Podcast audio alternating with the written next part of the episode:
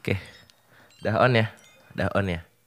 Oke, kalau gitu, hey guys, welcome back di Big Z Podcast. Eh, atau lebih tepatnya kali ini gue mau bikin mini podcast ya, mini podcast dan untuk episode podcast kali ini gue cuma membahas satu, maybe dua aspek tentang sesuatu yang gue sukai, tapi di versi yang lebih ringkes. Nah, gitu ya. Oke, sebelum gue mulai masuk ke segmen pertama, udah masuk segmennya. Uh, gue ingin teman-teman jangan lupa untuk like dan subscribe di channel gue Big Z Channel ya, dan juga di Spotify follow atau mungkin di Apple Podcast give me five stars. Let's go untuk mendukung keberlangsungan segmen ini. Dan intinya di Big Z Podcast ini, di Big Z Mini Podcast ini, gue nggak bakal kayak uh, membahas sesuatu yang besar, yang rumit, yang kompleks. Itu yang easy-easy aja. Oke, langsung aja masuk ke segmen pertama. Gue ngomongin tentang film ya, karena akhir-akhir ini gue udah uh, mencoba mengikuti arus. gue mengikuti arus pergerakan dari All of Us Are Dead ya. Itu adalah sebuah serial dari Korea uh, mengisahkan tentang zombie ya, of course tadi ada embel-embel deadnya itu insya Allah pasti ada zombinya. Dan gue sudah nonton total ada sekitar 12 episode ya kalau nggak salah ya 12 episode. Dan ini adalah first serial serial pertama yang gue tonton yang di mana satu episode tuh ada satu jam.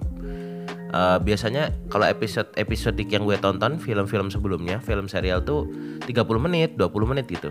Ini baru pertama kali ada satu jam dan itu mind blowing banget.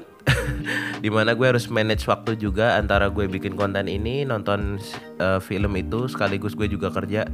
Jadi gue uh, kesempatan nonton serial ini kurang lebih ada tiga hari ya tiga hari. Itu sebenarnya terlalu lama sih. Orang-orang pasti nonton sehari selesai dua hari selesai. Gue sampai tiga hari.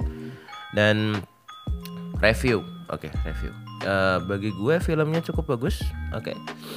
uh, dibawa dengan cukup apik ya. Maksudnya nggak terlalu tergesa-gesa nggak terkesan terlalu apa rush terkesan terlalu kayak generik ya seperti film-film zombie pada umumnya. Karena All of Us Are Dead ini rilis di saat film zombie sebenarnya sudah cukup banyak beredar di dunia ini right? Uh, kita bisa bilang Resident Evil terus apa ya film zombie-zombie sebelumnya? Ada Train to Busan yang juga dari Korea juga. Peninsula ya sequelnya. Terus ada juga ya banyak lah film zombie di luar sana. Cuman kali ini All of Us Are Dead ini mempunyai apa ya gimana? Menurut gue sistemnya baru sih uh, kayak alur ceritanya tuh terkesan baru gitu ya. Uh, yang di mana ini spoiler alert untuk teman-teman belum nonton.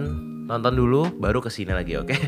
uh, intinya virus itu ditemukan uh, bukan dari sebuah instansi besar ya, bukan dari kebocoran perusahaan atau gimana gitu, tapi ini berasal dari satu orang saintis yang a little bit crazy dan dia memang punya tujuan menemukan virus ini itu tanpa kesengajaan, punya tujuan untuk uh, membuat anaknya yang sering dibully biar anaknya tuh bisa fight back gitu anaknya tuh bisa punya kayak semacam pemicu adrenalin gitu loh. Jadi intinya ketika dibully bukannya takut tapi malah berani. Malah berani ngelawan gitu loh. Bapaknya tuh ingin anaknya seperti itu. Bapaknya ingin anaknya lebih defensif lah intinya daripada takut ya daripada takut takut kayak gitu. Dan pertama gue nonton film ini ada pembulian-pembulian gitu dan semacamnya gue nganggap film ini wah ini bakal apa kayak semacam slice of life gitu gak sih? Slice of life kayak misalnya ya himbauan untuk tidak membuli atau misalnya budaya bully itu tidak baik gitu-gitu. Awalnya gitu sebelum gue tahu bahwa ini film zombie gitu loh. Setelah udah lama anaknya kayak uh, jadi ini ada adegan di intro pertama tuh kayak di atas gedung gitu. Ada beberapa anak SMA dan satu anak SMA yang dirundung ya yang dibully uh, ditendangin dan macam-macam. Suasananya hujan dan setelah udah itu selesai uh, tiba-tiba anak itu berubah kayak ada urat-uratnya merah gitu di pipi gitu. Dan gue langsung wow this is gonna be interesting of course ya. Dan ya setelah itu selesai uh, anak itu sempat agresif. Uh, gue kira wah ini bakal outbreak pertama di sini. Ternyata enggak anak itu malah dipukulin dan lain sebagainya malah jatuh dari atas gedung uh, singkat cerita intinya bapaknya tahu bahwa anaknya udah nggak bisa diobatin lagi. Anaknya udah uh, terinfeksi total.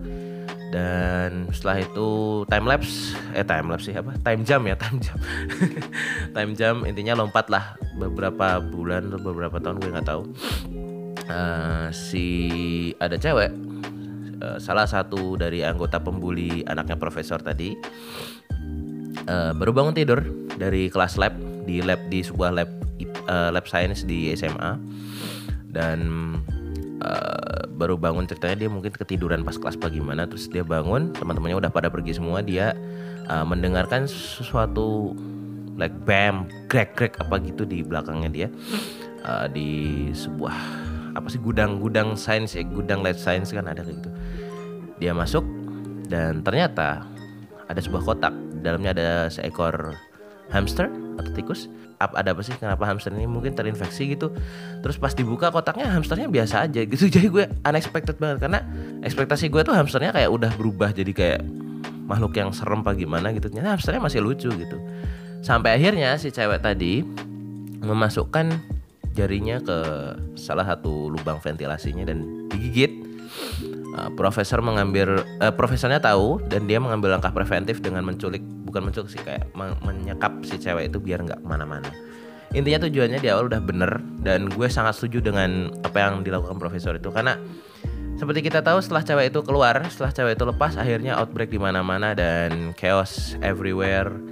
Uh, yang kalau di sekolah situ disebabkan karena si apa pengawas UKS penjaga UKS pengurus UKS-nya kegigit kan jadi itu namanya SMA-nya SMA Hyosan kalau nggak salah ya. Hyosan ini sebuah daerah di Korea namanya Hyosan.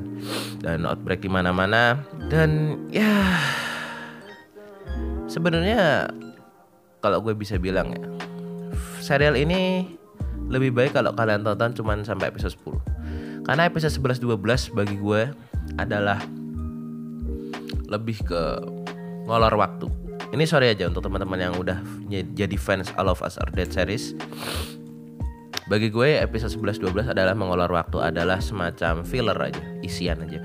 Karena menurut gue dari episode 10 gue udah bisa narik kesimpulan oh ya intinya film ini nggak nggak happy ending, true happy ending karena main karakternya nggak jelas gitu maksudnya. Jadi ada cowok cewek gue kira main karakternya cowok dan dia bakal hidup samanya dan, dan ternyata malah cowoknya malah udah udah nggak ada gitu malah ceweknya yang terusnya gue es gue malah jadi spoiler ke mana-mana. Intinya uh, unexpected banget film ini karakter yang kalian anggap wah ini kayaknya bakal sampai ending bakal selamat sampai ending ternyata enggak gitu loh. Uh, dan banyak banyak adegan yang mengandung bawang bakal gue bilang karena ya oke okay lah di Instagram banyak spoiler dan lain sebagainya. Banyak yang ngasih potongan scene-nya banyak yang ngasih kayak potongan adegan yang setnya. Tapi kalau bagi gue mulai episode 3 mulai episode 3 atau episode 2 itu udah mulai set. Jadi gue udah huh rekomendasi untuk teman-teman cewek yang pengen nonton film ini nonton serial ini bagusnya siap-siap tisu. Karena I'm not playing it's real it's real it's real sad really really sad. Dan gue nggak nggak berani untuk apa bilang kalau wah ini film ini apa setnya cheesy atau gimana. Enggak enggak cheesy. Setnya bener-bener gimana ya berkelas gitu loh. Nggak ngebuildnya mereka tuh nggak bener-bener misalnya kayak cuma sekadar uh, temennya mati di zombie udah mati udah gitu aja terus ya seolah-olah kayak filmnya tuh maksain kita untuk yo kamu harus nangis. Enggak jadi tuh gimana ya gue bilangnya uh, kayak ada build up dulu gitu loh. Jadi kita tuh sayang dengan karakter yang bakal mati ini dulu kita bakal paham kayak jadi simpati kita ketika dia mati itu kita ada gitu simpatinya kerasa gitu. Wah ya sedih banget gitu loh kan ketika lo udah bersimpati sama orang terus orang itu udah nggak ada kan lo bakal sedih banget gitu sedihnya luar biasa. Dan ya itu ngebuildnya bener uh, sampai eksekusinya pun bener dan zombie outbreaknya pun intensnya kerasa banget gitu uh, peristiwa di saat lo melihat satu karakter kegigit ya. Kegigit atau misalnya ya nanti pokoknya ada adegan di mana ada tuduh-tuduhan ya. Namanya di satu grup di satu komunitas kan pasti ketika ada uh, satu anggotanya yang beda pasti kan yang lain juga gimana. Itu nanti ada adegan seperti itu dan itu dibangunnya sangat apik banget sampai gue inget sampai sekarang perasaan feelnya tuh kayak gimana. Cuma untuk teman-teman yang nggak peka mungkin nggak terlalu kerasa. Ini intinya ada di suatu adegan di mana satu temennya tuh nah, sebenarnya luka luka. Tapi karena kondisi seperti itu kan semua orang jadi mengeneral- mengeneralisasi ya. Di mana yang ada luka pasti biasanya itu kan bisa terinfeksi kan. Eh, di situ dia akhirnya kayak dites dicoba dia mengurung diri di suatu tempat dan sisanya temannya nungguin dan sampai ada pengkhianatan juga dan sebagainya. Gue nggak nggak mau nyeritain sumpah. Ini gue nggak mau nge-spoil 100% soalnya takutnya teman-teman bakal bakal kecewa setelah udah nonton film ini. Bakal feelnya bakal beda gitu loh. Teman-teman harus nonton langsung aja. Gue cuman menceritakan gambaran kasarnya doang sih. Karena ya film ini bener-bener keren menurut gue. Kalau kasih rating hmm, dari 10 ya gue kasih delapan setengah delapan setengah mood gue ancur di episode 11 12 udah itu aja. Di episode 10 mood gue udah naik udah katakanlah kalau sampai epi- episode 10 terus selesai tamat gue bakal kasih film itu mungkin 9 10 9 ya. Tapi karena ada 11 12 gue ngerasa ah this is a filler gitu loh malesin gitu loh. Ya, dan untuk karakterisasinya wow gue sangat impressed setelah gue searching di Google ternyata rata-rata aktor dan aktris yang main di film itu umurnya di bawah gue jauh nggak jauh sih. Ya adalah setahun dua lima tahun dua tahun tiga tahun ya intinya. Dan bisa gue bilang mereka sangat muda gitu loh of course. Tapi mereka udah berbakat dan aktingnya sangat totalitas. Jadi bisa membawa perasaan kita sebagai penonton untuk eh, mengikuti alur emosional di film itu kayak gimana. Dan ya gue rasa untuk apa karakterisasinya baik ceritanya bagus soundtracknya juga epic ya soundtracknya menurut gue di intronya agak sedikit mirip-mirip dengan suatu film. Gue lupa soundtrack apa tapi agak sedikit ada kemiripan. Dan intinya eh, latar tempatnya itu yang agak gue kecewa banget ya. Latar tempatnya. Jadi mungkin karena on budget apa gimana dan atau mungkin memang konsep mereka seperti itu latar tempatnya tuh terlalu sering di sekolah gitu loh. Padahal menurut gue eh, kondisi di kota itu atau mungkin di tempat lain bakal lebih epic gitu loh. Kan lokasinya di kota tuh cuma beberapa scene doang yang ada seorang youtuber atau streamer eh, mencoba untuk bikin konten masuk ke daerah Yosan. Saat itu udah outbreak besar terus dia di kota itu survive ya dengan diserang ada zombie anak-anak ada zombie apalah macam-macam dia di situ survive. Sampai ketemu sama polisi dan lain sebagainya. Eh, pak polisinya itu juga punya cerita sendiri. Tapi latarnya cuma di situ-situ aja. Maksud gue kenapa nggak kita ngambil latar yang eh, yang lebih lebih epic lagi? Misalnya di rumah sakit. Rumah sakit itu kan bakal banyak pasien ya. Eh, mungkin itu bakal menambah suasana sedikit just maybe gitu loh. Karena kalau oke misalnya sekolah utamanya. Sekolah adalah latar tempat utama. Kalau misalnya kita ngambil kayak kantor polisi, menurut gue kantor polisi berapa orang sih ada di kantor polisi selain narapidana dan polisi-polisi? Menurut gue kayak nggak kurang menarik gitu loh, kurang menarik. Bagi gue gitu aja. Tapi kalau mereka ngambil di rumah sakit atau misalnya, misalnya doang ya, eh di tempat yang penuh dengan keramaian atau eh, pasar malam atau mungkin misalnya eh, tempat antrean lotre mungkin ya lagi ada lotre lotre apa judi-judi gitu di di Korea sana terus tiba-tiba satu outbreak wah epic gitu loh bakal epic.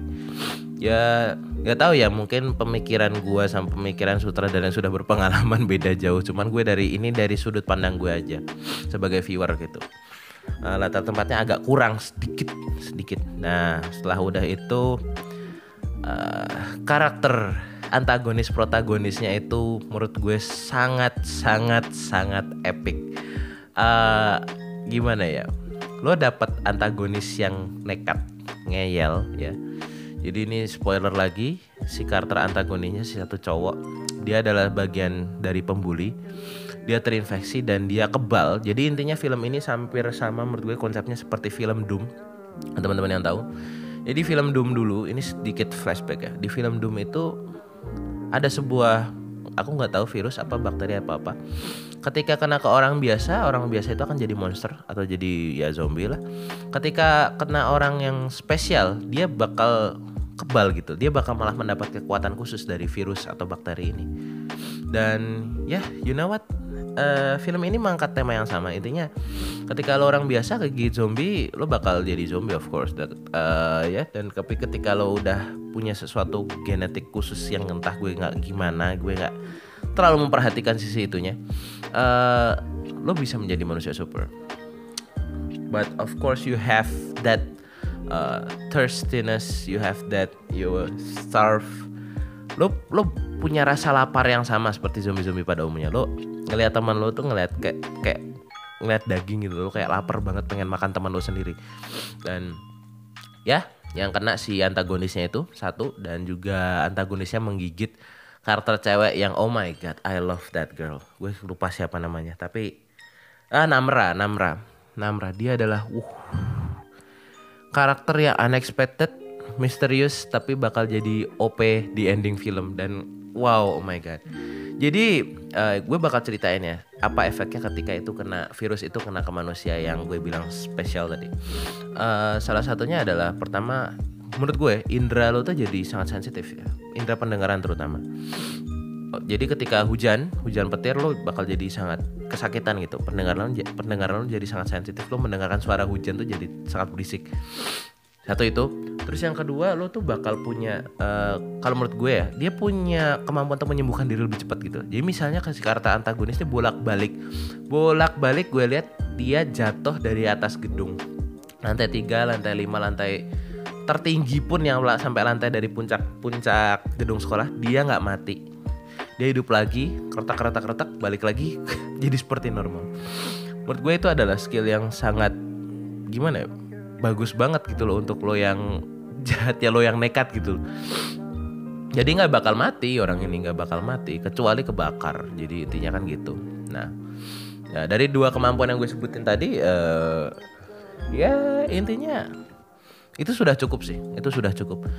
Kalau misalnya si sutradara berpikiran untuk menambah misalnya jadi bisa penglihatan malam hari atau apa menurut gue malah jadi aneh gitu konsepnya jadi beda jauh gitu intinya kemampuan ini juga dimiliki zombie cuman bedanya kalau zombie kan dia udah nggak bisa mikir.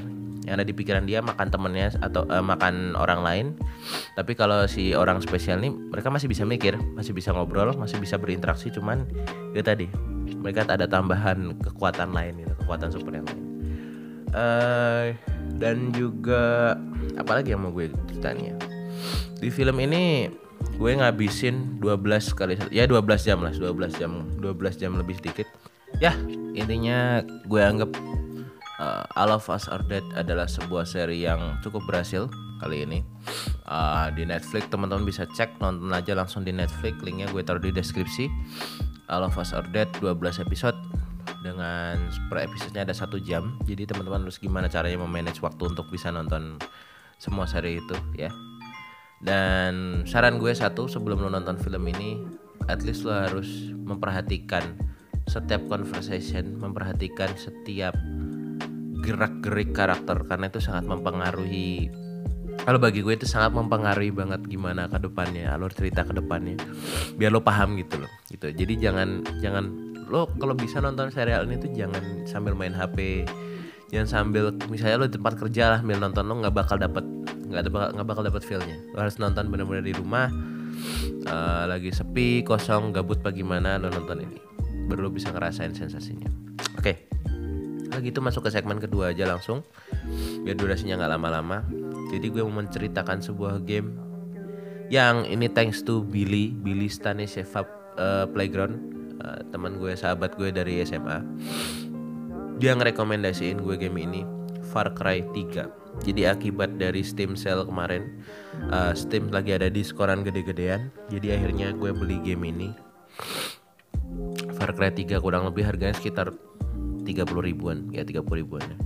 dan gue nggak nyesel nggak nyesel sedikit pun beli game ini karena konten-konten yang ditampilkan sangat menarik sistematika gameplay yang sangat apik dan jalan cerita yang baik banget sampai eksekusinya finalnya semuanya wow. Wow gue cuma bisa bilang wow aja. Jadi untuk teman-teman yang nggak tahu Far Cry itu adalah sebuah game first person shooter. Jadi uh, eh, POV-nya uh, eh, orang pertama ya. Dan ya intinya seperti lo seolah seperti lo yang main gitu lo, lo melihat keadaan dari mata kepala lo sendiri.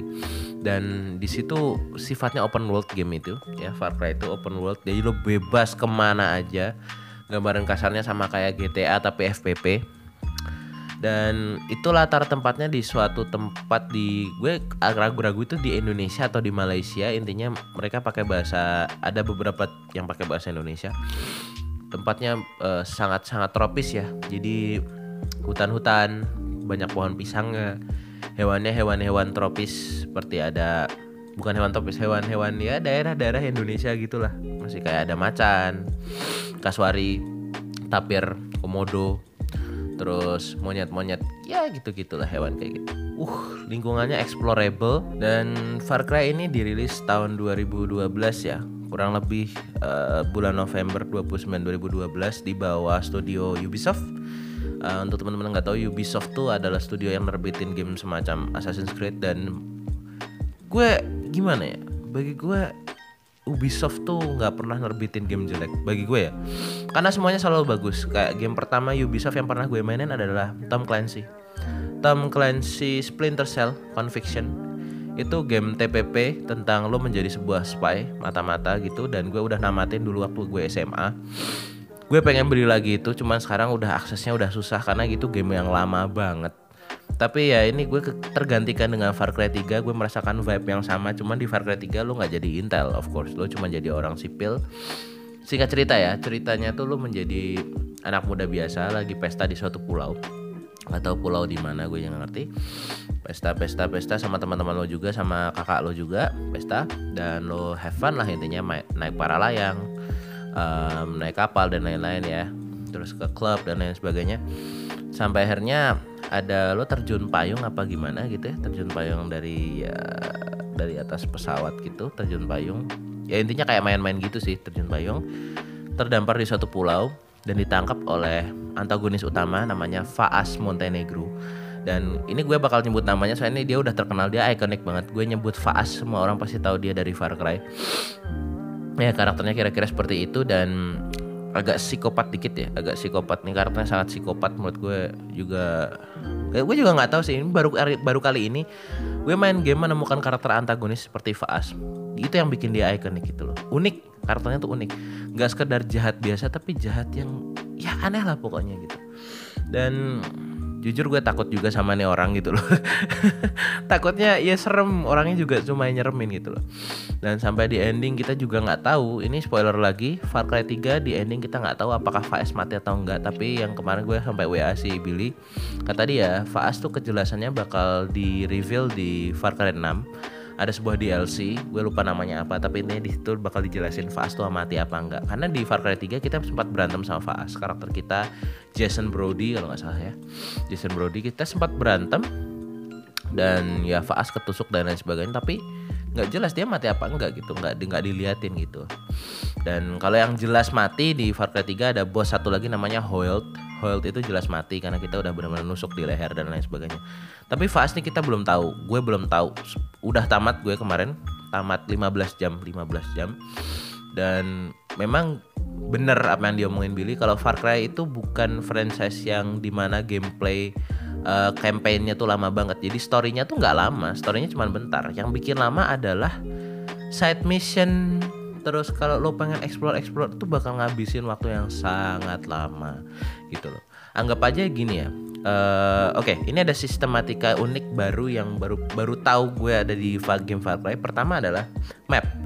Kalau di game lain map itu kita udah disediakan full ya. Maksudnya di setiap karakter yang kita punya itu kita seolah-olah kayak udah punya map gitu. Udah tahu seluruh isi kota tuh udah tahu gitu di Far Cry 3 kita map tuh pertama harus beli, yang kedua kita tuh harus buka melalui tower. Jadi ada sebuah tower gitu. Kita naik ke atas, itu tiba-tiba tuh ya udah e, setelah tower tuh kayak scanning gitu, scanning. Dan akhirnya map itu udah kebuka. Kita bisa ngelihat map keutuhan kayak gimana. Seutuhnya kayak gimana. Tapi kalau di game lain nggak ada kayak gitu. Nah ini. Atau mungkin gue baru tahu aja gitu loh. Wow, gue jadi kayak oh my god gitu uh ribet banget gitu. Jadi misalnya lo nggak tahu sistem seperti ini terus lo main game aja kayak gitu biasa lo bakal mengeksplorasi map yang yang nggak ada gitu. Map maksudnya mapnya nggak kelihatan mapnya kepotong doang gitu lo mapnya nggak kelihatan full lo bakal arah ke mana-mana lo nggak tahu. Ya ya hanya gue tahu sistemnya yaudah gue buka map dan lain sebagainya terus gue langsung main main main campaign dulu lah. Gue intinya kalau main game gitu kan campaign dulu eksplorasinya belakangan. Dan ya enjoy enjoy misinya sangat menantang ya uh, very challenging but at the same time ada satu kekurangan yang gue rasa harusnya di game ini diperbaiki Pertama adalah banyaknya glitch, banyaknya bug. Gue tahu ini game lama, gue tahu ini game 2012, tapi somehow kenapa kok masih banyak bug? Kalau yang gue rasakan adalah dari awal game, ketika gue harus eksekusi game ini, gue harus masuk ke Ubisoft Connect dulu. Dan itu sangat merepotkan, karena gue beli game ini di Steam bro. Gue beli game ini di Steam, gue nggak beli di Ubisoftnya langsung. Tapi kenapa kok Ubisoft nggak bikin sistem yang di mana udah kalau kita main di Steam ya udah pakai server Steam aja gitu. Nggak usah ke Ubisoft Connect gitu gue gue ini agak confusing kalau bagi gue. Jadi setiap gue uh, main game ini di Steam gue harus buka Ubisoft Connect baru bisa main game ini. Kalau nggak gue bakal dianggap gue pakai serial number yang salah. Gue pakai akun yang ilegal dan lain sebagainya. What the fuck? Gitu loh. Far Cry 3 itu kesalahannya di situ. Dan yang kedua bugnya banyak banget. Contoh misalnya gue lagi mau nembak musuh uh, crosshairnya sudah pas di badan musuh di kepala musuh tapi somehow pelurunya nggak kena kena gitu loh. Sampai akhirnya uh, misalnya gue restart game baru kena gitu. Jadi ini ada satu satu hal yang dua dua hal yang gue sangat sayangkan gitu loh. Kalau bug minor bugs misalnya lo kayak ngelihat uh, musuh lo habis ditembak terbang melayang it's okay it's fine. Tapi kalau udah menyangkut dengan gameplay itu menurut gue sangat mengganggu oke? Okay?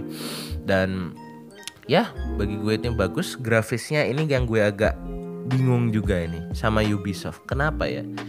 Ubisoft adalah tipe apa developer yang membuat game tuh di settingan low pun grafisnya menurut gue sangat bagus itu di settingan paling low. Jadi ini di Far Cry 3 gue settingan paling low low ya. Menurut gue gambarnya semuanya paling bagus. Vegetasinya kelihatan hidup refleksi dari air dan lain-lain kelihatan bagus. Menurut gue how gitu loh. Di saat game-game lain kan rata-rata udah dibikin low ya udah gambarnya kayak Minecraft ya kotak-kotak gitu atau kelihatan teksturnya jelek. Ubisoft ini dari gue main Assassin's Creed juga Assassin's Creed yang Rogue yang gue main ya. Sampai gue tamat pulang balik itu gue bikin low tuh gambarnya masih bagus gitu gue heran gitu loh. Ubisoft tuh selalu aja bisa. Dan untuk berikutnya kemungkinan ini hanya kemungkinan ya gue bakal nyobain Far Cry yang ke satu dan kedua dulu. Jadi gue ada tipe orang yang ketika gue suka sama satu franchise gue ingin balik ke franchise pertamanya kayak gimana sih? Apakah mereka masih mengusung gameplay yang sama atau agak beda dikit? Gue main yang ke satu yang kedua baru nanti karena ketiga gue udah berarti keempat kelima keenam. Dan sayangnya yang keenam belum rilis di Steam karena mungkin masih mereka fokus ke konsol dulu ya ke PS5 dan Xbox yang terbaru. Gue nggak tahu Xbox apa. Ya ya udah. Intinya gitu aja Far Cry 3 review. Uh, mungkin kalau dari gue kalau game nilai nilainya akan di beda-beda ini ya. Bakal ada aspek-aspek yang beda-beda Pertama dari gameplay. Gameplaynya Far Cry 3 gue kasih 9 dari 10. 9. Perfect, good, satisfying. Oke. Okay. Grafik gue kasih 8. Good, keren, immersive. Tapi itu tadi karena ini game 2012 grafisnya masih belum kayak game sekarang kan ya. Eh, menurut gue udah bagus lah lumayan lah gitu.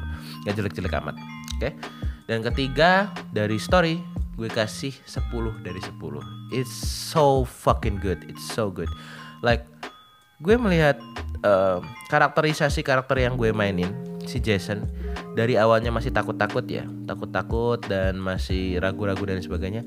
Sampai di ending dia udah kayak wah udah kayak orang savage bener. Dia bunuh orang udah seneng gitu loh. Ada ada perasaan senang ada satisfying di dalam dirinya dia gitu loh. Itu menurut gue sangat keren gitu loh. Ketimbang lo menggunakan karakter yang udah OP dari awal sampai ending udah OP ya lo nggak bakal ngerasain apa-apa gitu. Ya udahlah karakter gue OP gitu. Tapi kalau di ini Far Cry 3 lo benar-benar ngedapetin feelnya gitu bahwa karakter lo tuh ada development di semakin lama tuh ada developernya sendiri gitu jadi karakter yang hebat gitu. Dan juga skill dia menggunakan senjata api juga semakin baik gitu kan. Ditambah itu juga ada skill tree-nya. Jadi teman-teman nggak tahu di situ udah ada skill tree jadi lo bisa ngembangin karakter lo. Nanti uh, hasilnya jadi lo punya tambahan tato. Jadi semakin banyak tato lo semakin OP karakter lo. Tapi di situ juga ada yang skill harus dikembangin melalui misi. Jadi lo ada sebuah misi side mission. Kalau lo nyelesain side mission lo bisa nambah tato itu lo bisa nambah skill lo gitu. Dan ya menurut gue itu ide yang cukup bagus ya Far Cry. Um, Oke okay, tadi dari itu ya story uh, story gameplay udah semua ya? Story gameplay grafik udah ya? Ya udah kalau gitulah intinya segitulah bagus. Overall overall ya overall semuanya. Gue kasih rating Far Cry 3 sembilan setengah out of 10 sembilan setengah dari 10 gitu. Hampir sempurna hampir sempurna hampir sempurna. Dan itu sangat baik menurut gue. Paket tiga. Jadi mudah-mudahan gue doa gue adalah mudah-mudahan ke depannya gue punya duit lebih. Gue bisa nyobain Far Cry yang lain uh, gue bisa beli Far Cry yang lain nyobain gitu. At least ya itu nyobain semuanya lah. Ya udah kalau gitu guys. Gue hari dulu podcast mini podcast gue kali ini. Dan mohon maaf kalau ada kata-kata yang menurut kalian sangat menyakitkan sangat bikin sakit hati apa gimana. Karena bagaimanapun juga ini gue bikin unscripted. Terima kasih udah dengar podcast ini. Jangan lupa jangan lupa subscribe dan like di channel gua di Big Z Channel dan juga di Spotify Big Z Podcast asik. Eh, Apple Podcast juga. Di Apple Podcast kasih 5 stars 5 bintang. Biar podcast ini bisa terus berjalan lancar sampai ke depannya bisa terus berlangsung aja. Dan jaga kesehatan teman-teman semua. Kondisi saat ini pandemi memang sedang agak meragukan ya karena kemarin sempat keluar omikron yang awalnya kita udah merasa wah ini covid udah selesai semua orang udah vaksin bla bla bla bla. Nyatanya keluar varian baru omikron uh, tapi intinya itulah teman-teman jaga kesehatan makan yang benar ya istirahat yang benar olahraga yang yang yang rajin. Jangan sampai nggak olahraga jangan bikin alasan gue udah kerja gue capek gue nggak bisa olahraga. Jangan kalau bisa tuh tetap olahraga tuh tetap tetap ada paling nggak minimal minimal 15 menit sehari. Apa aja ya yoga senam ya kan? Atau teman-teman kalau malas misalnya teman-teman suka punya hobi doyan dengerin K-pop ngedance ngedance K-pop lah nggak apa-apa. Itu udah termasuk olahraga kok. Atau misalnya teman-teman doyan angkat-angkat ya angkat-angkat aja angkat-angkat apa barang gitu galon apa itu itu udah cukup olahraga. Jadi intinya menggerakkan badan mem memaksimalkan pengencangan otot di badan tuh udah cukup udah di, bisa dianggap sebagai olahraga gitu dan yaudah gitu aja guys. Jaga kesehatan teman-teman semua. Tetap sehat ya. Semua mudah-mudahan semua tetap sehat. Dan untuk teman-teman yang sedang ujian sekarang ini gue kemarin dapat kabar kalau teman-teman SMK lagi ujian yang di SMK lagi ujian. Nggak tahu yang di SMA ya semangat ujiannya. Teman-teman yang lagi nonton sekarang. Semangat ujiannya. Kerjain uh, lakukan yang terbaik. Itu aja.